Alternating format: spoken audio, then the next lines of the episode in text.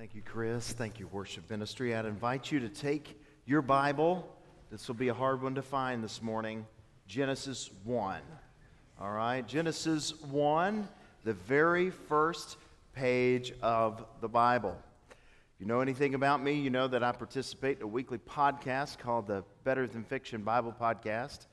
Uh, Gandalf, our media director here, as well as my good friend, our good friend Nathan Van Horn, the pastor of First Baptist Church of Corinth. The three of us do a weekly podcast of walking through the Bible. We've been at it for over two years now, and we're all the way to Genesis 19. So we're going really, really slow. You thought you had it bad in John. Well, we're going really slow there. Well, one of the things that reading slow through the scripture has shown me is there is always more to discover in the Word of God. And careful reading slowing down and asking questions has helped me grow in my understanding. I'm not saying necessarily that I understand it all. Of course not. I'm not even under- saying I understand more. I think what it's taught me is to ask more questions. Nathan tells a story. Years ago, he had a project for Mississippi College. He and I went to MC together. But he had a project where he had to go and attend other worship services outside of a Christian worship service just to get a feel and then write a paper. It was a class on comparative religion. So, one of the places that he went was a Jewish synagogue. And then afterwards, he was speaking to the rabbi, to the teacher there, and he, he said, You know, I have a question, Rabbi. He said, You know, what is different about how Christians and Jewish people read the scriptures outside of seeing Jesus. Obviously, there's going to be disagreement there. What's different from the way you read and the way we read? And he said, Oh, well, that's, that's easy. Christians read looking for answers, Jews read looking for questions. And I've thought about that, and Nathan has thought about that as well. I, certainly believe that there are answers in the Bible, but I think there's something there for us. That it's good to read the Bible to learn to ask questions. And sometimes, even if the question cannot be answered, the asking of it will still bless you. This question occurred to me when we were working through Genesis. It's something that kind of jumped out at me that I'd not paid attention to before and we're going to work through it this morning. But when we were doing the podcast through Genesis 1, on one of the podcasts, I don't remember the episode, but I even asked the question. I said, Hey, why is that there? That doesn't make sense. Why is that that way? And we just blew on past it. And for the last two years, I've been thinking about it, meditating on it, and reading available material, and not really being able to come up with a good answer until really this last six weeks as I've thought about this passage. But I'm going to read to you all of Genesis 1 this morning, the whole chapter. And I want you to pay attention to patterns. I want you to pay attention to patterns. Notice what's the same, and obviously the absence of pattern, or where the pattern breaks. What's different as well. So let's begin in the Word of God this morning. In the beginning, God created the heavens and the earth. The earth was without form and void, and darkness was over the face of the deep, and the Spirit of God was hovering over the face of the waters. And God said, Let there be light, and there was light. And God saw that the light was good, and God separated the light from the darkness. God called the light day, and the darkness he called night. And there was evening, and there was morning the first day. And God said, Let there be an expanse in the midst of the waters, and let it separate the waters from the waters. And God made the expanse and separated the waters that were under the expanse from the waters that were above the expanse, and it was so. And God called the expanse heaven, and there was evening and there was morning the second day. And God said, Let the waters under the heavens be gathered together into one place, and let the dry land appear. And it was so. And God called the dry land earth. And the waters that were gathered together he called seas. And God saw that it was good. And God said, Let the earth sprout vegetation, plants yielding seed, and fruit trees bearing fruit in which is their seed each according to its kind on the earth, and it was so. The earth brought forth vegetation, plants yielding seed according to their own kinds, and trees bearing fruit, in which is their seed, each according to its kind. And God saw that it was good. And there was evening, and there was morning the third day. And God said, Let there be lights in the expanse of the heavens to separate the day from the night, and let them be for signs and for seasons, and for days and years. Let them be lights in the expanse of the heavens to give light upon the earth. And it was so. And God made the two great lights, the greater light to rule the day, the lesser light to rule the night, and the stars. And God set them in the expanse of the heavens to give light on the earth, to rule over the day and over the night, and to separate the light from the darkness. And God saw that it was good. And there was evening, and there was morning the fourth day.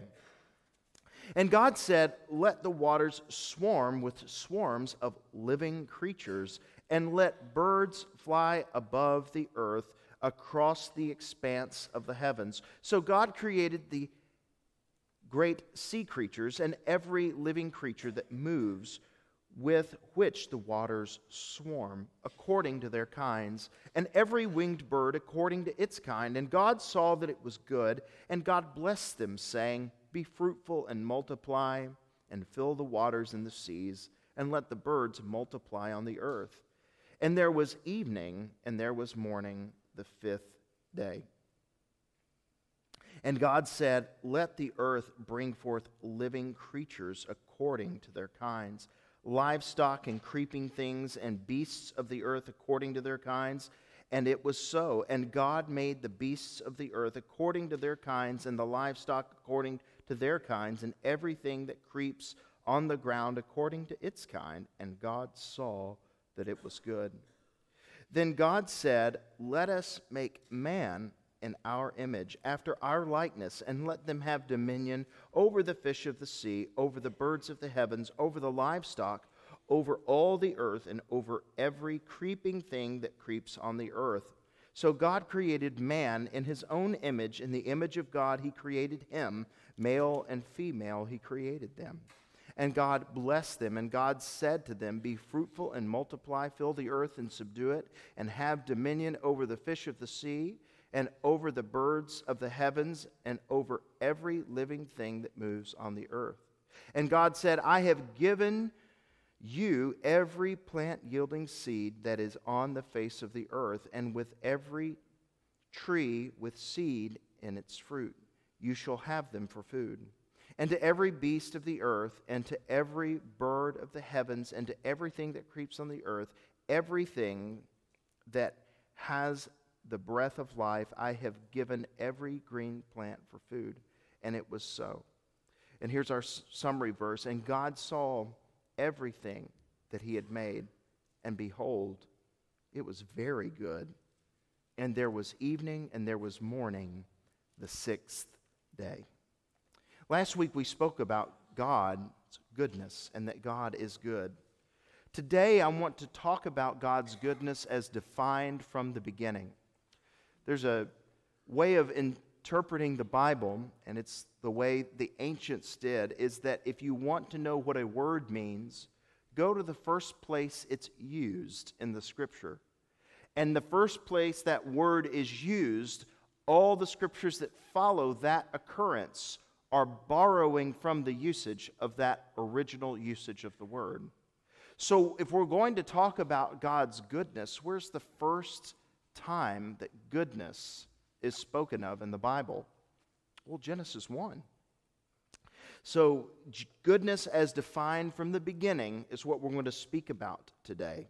And here's our main st- statement If we use Genesis 1 or 1 through 3, really, but mostly for our purposes today, Genesis 1, we can see from the beginning what is good.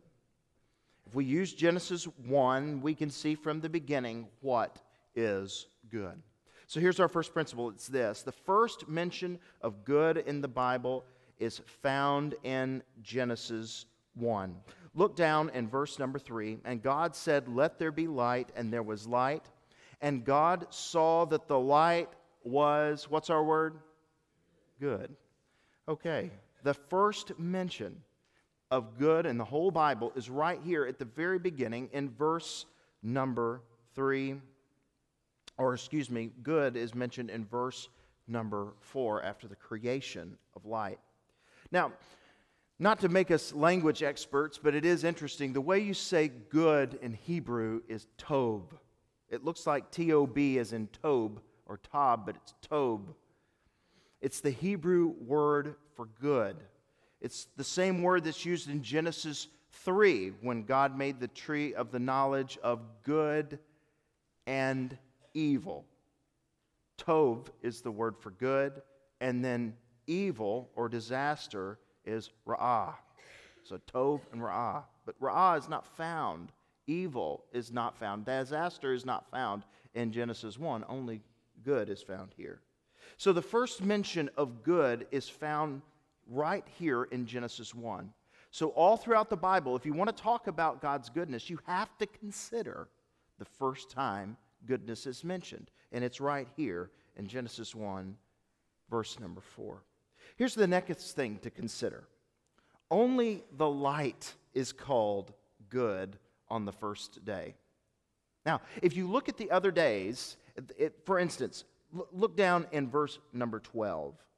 The earth brought forth vegetation, plants yielding seed according to their kinds, trees bearing fruit, in which is their seed, each according to its kind. And God saw that it was good. At the end of the creative day, that God looks at it and calls it good. But that's not what takes place on the first day. The first day is different than the other days because the whole day is not called good. This is something, it's one of those things, if you slow down and you consider the text, you say, oh, well, wait a second. God doesn't call the first day good. God only calls the light in the first day good. So only the light is called good on the first day. Well, what is the light? Well, the light represents God's glory and order. The light represents God's glory and order. Like, have you ever considered where did the light come from? Like, where was it? Well, before we even look at that, let's back up to verse number two. And I don't know why I've never thought of this. Um, but again, slowing down reading the text, it starts to make sense because I've always wondered why does it say evening and then morning the first day? You know, this is why on the Jewish calendar that the evening is the first part of the day and the morning is the end of the day. But why does it do that? Why is it the evening comes first? Well, because that's what it says in the scripture. Look in verse number two. So when God in the beginning, verse number one, God created the heavens and the earth. The earth was without form and void, and darkness was over the face of the deep. So the earth is without form. It's, again, it is without form and it's void. It's empty. So it hasn't been put together and it's empty, and there's water present. Okay? and God's Spirit is hovering over the face of the deep. But not just that God's Spirit was there, but there's darkness. Okay, so we got to think of a couple things. And this was the most difficult thing for me in learning to read Genesis as they wrote it and as they read it. When I hear in the beginning, in the beginning, God created the heavens and the earth, when I hear Earth, I think of a globe. I think of the planet, the blue marble. I think of that, that picture from NASA of from the space shuttle pointed back at Earth, having the shot, seen all the clouds and the continents. When I think of earth, I think of the globe, I think of the planet. And when I think of the heavens, I think just endless, endless space out there. I don't know if you've been paying attention to the James Webb telescope. Absolutely fascinated. Been working on it since the early 90s, and it's just been deployed in this past year, and it has already expanded our understanding of space exponentially. For instance, just a few years ago, it was thought of that there were between 200 and 250 billion other galaxies in the universe. Now, we live in one galaxy called the Milky Way.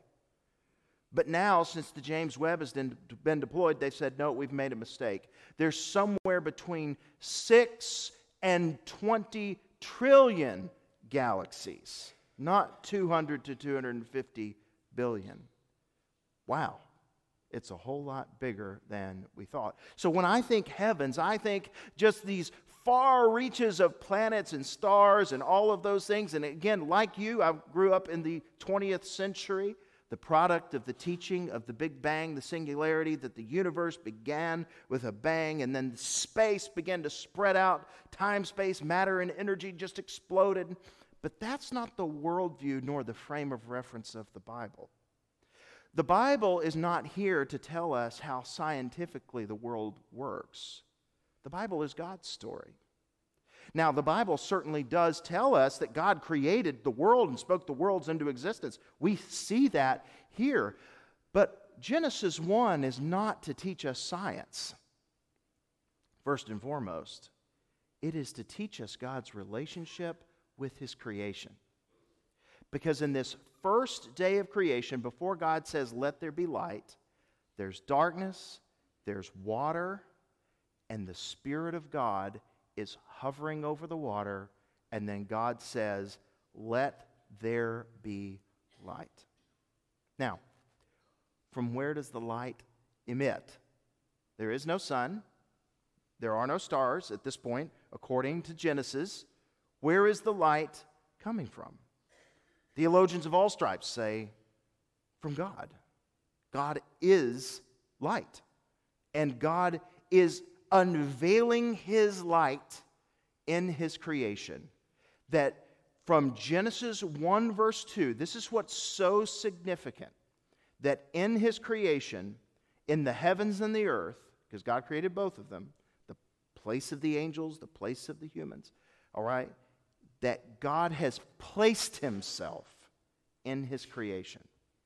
That in this darkness, in this emptiness, in this void, God was there. And then he opened up his glory and shone his light as this first act of creation. So, where does the light come from? Well, it comes from God. The light represents God's glory and order. Now, there's also darkness spoken of. The darkness doesn't represent God's glory and order, rather, the darkness represents chaos and disorder. Now, this is not this is a shared worldview of almost all the ancient religions, is that they understood the darkness to be chaotic and, and evil and bad. But notice the Bible doesn't call the darkness evil. And that's very important because later in this message we're going to see why it doesn't call the darkness evil. But it only calls the light good. And darkness, this idea of chaos, empty, void, disorder, God speaks his order and light into this first day. So, only the light is called good on the first day. Let me say this one more thing. I wasn't going to say this. I was trying to figure out why is it that the evening comes first? Well, because look at verse 2. At the beginning of the first day, what was it? It was dark. And then God said, Let there be light. And then the day ended. So it began in darkness and ended in light. I was like, Oh my goodness, can it be that simple? Yes, it can be that simple. So that's why it says the evening comes first, because God put the darkness first and then created the light. So the evening, then the morning was the first day. Okay, the next thing is that after God makes humans, all creation is called very good. I already told you the Hebrew word for good, which is tov. Very good is meod tov or tov meod, which just means very good. We get this in Genesis 1:31. Let me read it to you. And God saw everything that he had made. That means everything and all 6 days of creation, and he called it very good. It's very good. So, the completed creation declares the glory and the goodness of God. All the creation together, the darkness and the light, the seas and the land, the sun, the moon, and stars, the animals, so on and so forth. God looks at all of it and declares it good.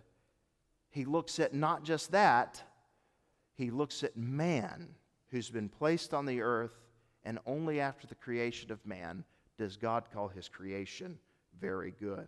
It reminds me of Psalm 19 and verse number 1, which says this The heavens declare the glory of God, and the sky above proclaims his handiwork. Principle number four. Principle number four. Here was my question from the podcast. I'm reading along. In fact, before I read principle number four, I'm going to read the second day again. Let's look at verse 6. And God said, Let there be an expanse. Someone who has the KJV, what is the word? Firmament. Let there be a firmament. Okay. In the midst of the waters, and let it separate the waters from the waters. And let God, excuse me, let it separate God, waters from the waters. And God made the word there, made, is not the same word as created, it's a word that means fashioned. And God fashioned the expanse and separated the waters that were under the expanse from the waters that were above the expanse. And it was so. And God called the expanse heaven. And there was evening and there was morning the second day. I remember that day on the podcast, and I said, wait a second. There's something missing on the second day. The second day of creation, there is no mention of anything being good. Do you see it? Like, wait a second. Oh, day three, it's good. Day one, at least the light is good. Day four, it's good. Like, what, what's wrong with the second day? Like, was God just like day one, the light's good, day two, eh, let's get to day three. All right, now we're good. Like, what's going on there? Well, let's look at what God creates and why maybe he would say something like this or not say something like this. Well, God creates on day two, what does God create? Well, he creates the firmament. The firmament. Now, when we think of firmament, it's just not a word that we use at all. We don't use that at all. But if you hear the word in there, what is the English word there at the beginning? Firm. When you hear the word firm, what do you think of? Do you think of something soft? Do you think of something translucent? Or do you think of something solid? Think of something solid. And that's why the word there for made the expanse means fashioned. Because the word here in the original language in Hebrew is rakia for firmament. And it has the idea of a hard fashioned top. That God is literally putting a canopy, a top, onto his creation, and that he is using the canopy to separate the waters above from the waters below. Now, if you're still thinking about the globe and how this works, it's not going to work because this is not a description of how our globe works. This is a description of God's relationship with His creation. Day number one, remember what it is God is there, the water is there, and His Spirit is hovering over them amidst the darkness. And He says, Let there be light. So there is light everywhere. But day two, He creates a firmament. Now, what takes place is the firmament separates the presence and glory of God from the heaven above and the waters and the worlds, the world below them. Now, this is the part that took me two years to understand. And if you're not getting it, it took me two years, okay? So you get a pass today. But this is so significant. The firmament is what separates the heavenly places and where we are on earth. For instance, you remember at Jesus' baptism, the firmament is opened, and the Holy Spirit descends from where? From heaven, and rests on Jesus like a dove. Stephen, when he's preaching before the Sanhedrin, says, Behold, I see the heavens. He's speaking of the firmament. It's opened, and I am able to see God and his glory because right now the firmament hides the place where God is and the place where we are. So, as I thought about that, if on day two, God creates the thing that separates himself from his creation, maybe that's why he doesn't call it good. Now, ultimately, everything that God makes is good, but on day two, he makes this thing called the firmament, and that place where his light was revealed, where he's hovering over the face of the waters, is now separated. The glory of God and the light of God is now separated from the earth. And this is why he's going to have to make lights to place in the firmament the sun, the moon, and the stars, because now his light is hidden from earth, because the firmament is hiding it. So, next principle.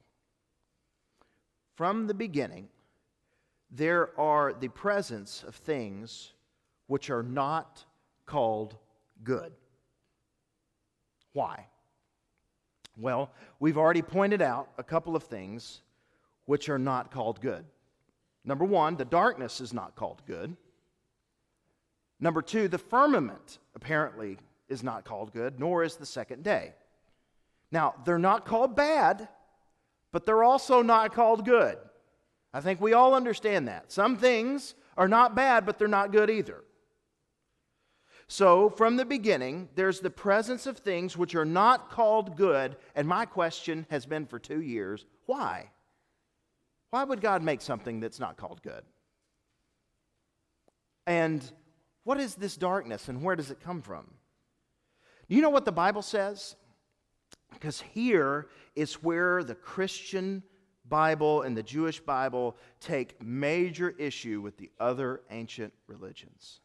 The other ancient religions see the darkness as eternal and that the darkness is just there and these powers of, of, chaos are churning. And the idea was that in the ancient Mesopotamian Babylonian religion, Marduk, the great monotheistic god of ancient Babylon, came and he conquered the darkness and the chaos, and it nearly killed him, by the way, according to the legend. Or then you have the Egyptian mythology and the Greek mythology and the Roman mythology, and all the gods have to come and deal with this thing, this eternal darkness. Not the Bible, though.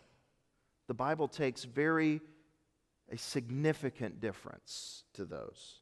Listen to Isaiah 45 and verse number 7. It's a strange verse. I form light and create darkness. I make well being and create calamity. Now, here's what's interesting um, I make well being and create calamity. That word calamity there is, this, is the Hebrew word I mentioned to you earlier, ra'ah, which is the same word used in Genesis 3 as evil. So if you have a KJV, it says, I make well being and create evil. I am the Lord who does all these things. All right, leave it up there for a second because that verse just bothers me looking at it.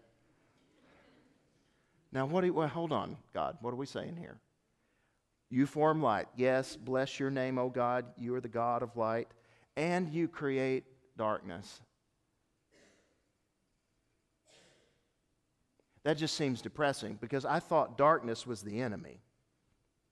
I thought darkness represented the powers of chaos. Well, darkness does represent chaos in the Bible, but according to Isaiah 45, it was God who made the darkness. Hmm. Well, then, God, why in the world did you make something that you wouldn't call good? If Isaiah 45 and verse number 7 says you create darkness, but I'm looking right here at Genesis chapter 1 and verse number 4, and God saw that the light was good and separated the light from the darkness. You made it, but you didn't call it good. And that's amazing to me that the Bible is so specific that the first day is not called good, but only the light is called good. So, why would God do something that's not good? I thought everything that God does is good. Didn't we read that last week? Every good and perfect gift comes down from the Father above, with whom there is no variation nor shadow due, due to change. James 1:17. Well, amen. So what in the world is God messing around with darkness for? Why is he creating darkness? Because the darkness has to be bad, right? Well, again, Darkness is not called bad, but it is created. The Bible tells us God created darkness and why leads me to the next thing and the final thing. Then I'm going to give a personal story and I'll close. The darkness always serves as the backdrop to reveal the glory of the light. Pastor Randy quoted this verse a few moments ago.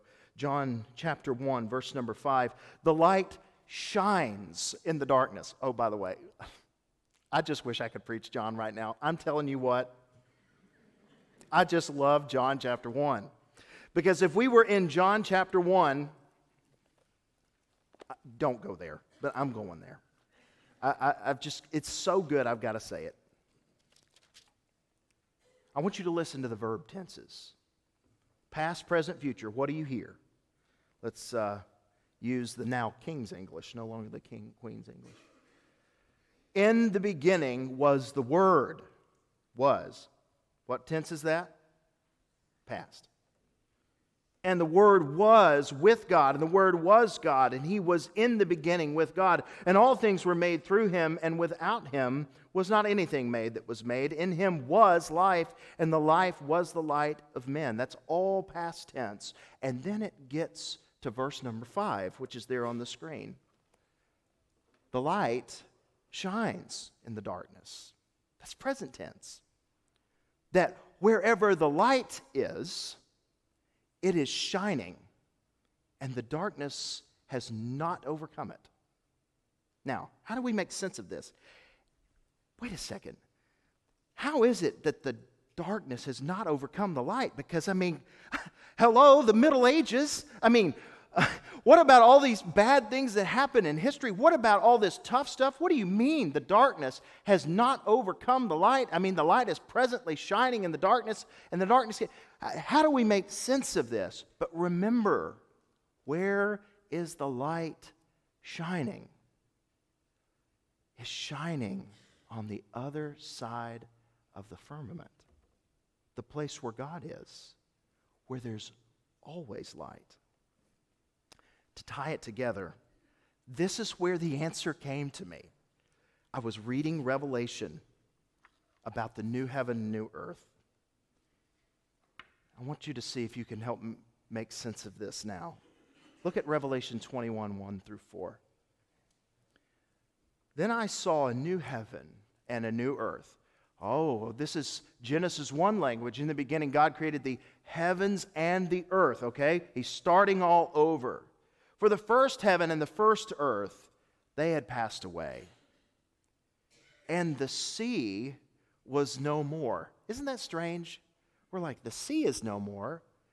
But if you go back to Genesis, it was the water and the firmament that separate the heaven and the earth. What is the writer of Revelation, John, telling us? In the world to come, there will be no more firmament there will be no more waters above. There will be no more opening of the heavens because the two will be one. And the sea was no more. And I saw the holy city, New Jerusalem, coming down out of heaven from God, prepared as a bride adorned for her husband. And I heard a loud voice from the throne saying, Behold, the dwelling place of God is with man, and he will dwell with them, and they will be his people. And God himself um, will be with them as their God, and he will wipe away every tear from their eyes, and death shall be no more. Neither shall there be mourning, nor crying, nor pain anymore, for the former things have passed away, and I don't have time to go there. But if you read the rest of 21 and 22, what is no longer needed in the new heaven and the new earth? The sun, moon, and stars. Why? For the glory of God will be the light. So, how do we tie this in to Genesis 1? Genesis 1 created a world where God separates himself, his glory, from his creation. He does that on day two, and he doesn't call it good. Why would God do anything that he doesn't call good? And here is my answer the only thing God does, the only things God does that are not called good in the moment is because you're looking at them in the middle and you're not looking at them at the full picture. The firmament was dropped, and that wasn't a good thing. But the reason God did that thing that wasn't called good was because he was anticipating the fullness of what he was going to do. It anticipated from the beginning a world where there would be no separation from the glory of God and his creation. How does that work out in our own present life? Does God do things in your life that you'd look at and say, that's not really a good thing? I mean, you don't have to lie, all right? I know it's true. God does things in my life that I look at and say, that's not really good. In fact, that's borderline bad. That's not really good. For me, the most pivotal point in my life of think something that happened that was not good was standing in the emergency room over my son's body and begging God to raise him off that table. And God didn't do it. In the moment, that seems really bad. Frankly, even today, it seems really bad. But if I'm honest, I was talking to Andrea about it. You know, if God would have resurrected Judah, resuscitated him, that if that had been successful and they would have brought him up off of that table and we could have had a normal life with him. You know who I never would have met? I never would have met Lucy and I never would have met Peter. If you know some of my story as well, our story, Andrea's not here, it's not just mine, but you know, we had four miscarriages, and I just remember how awful and depressing and just terrible. I remember feeling so helpless as a husband, and how crushed Andrea was and felt like there was something wrong with her. But you know what? Had those babies lived, I never would have met Judah in the first place. I would not have met Adel and Kate. I wouldn't have met Ainsley either. Now, do we trade one child for another child? Of course not. But as time has passed and I reflect on why God allowed something that was not good in my life, I look at this story in Genesis and I see, you know what? From the beginning, God was allowing things that were not good for one reason to anticipate the final act of completion where God reveals his full goodness without hiding any of his glory. I can't have Judah, Peter, and Lucy here,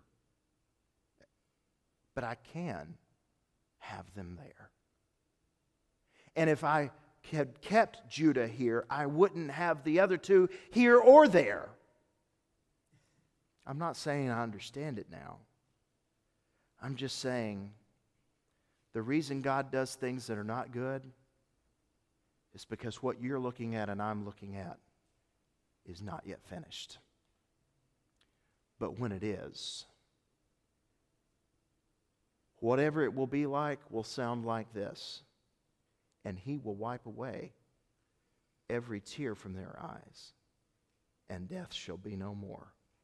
Neither shall there be no more mourning, nor crying, nor pain anymore. For the former things and all of our questions will have passed away. Let's pray. Heavenly Father, Lord, as we think about the not good things in our life, Lord, and we come to this text, we're reminded you were doing things that were not called good from the beginning for your own purposes,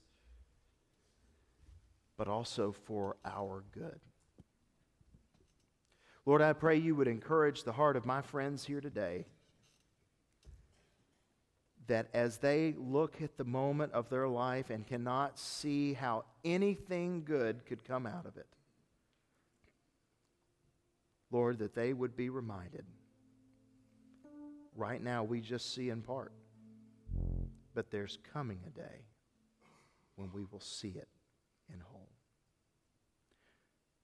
Lord, thank you for being a God who does all things good. And if it doesn't appear that way, it's because we're not looking at the Master, we're looking at the moment. touch our hearts, Lord Jesus. Amen and amen.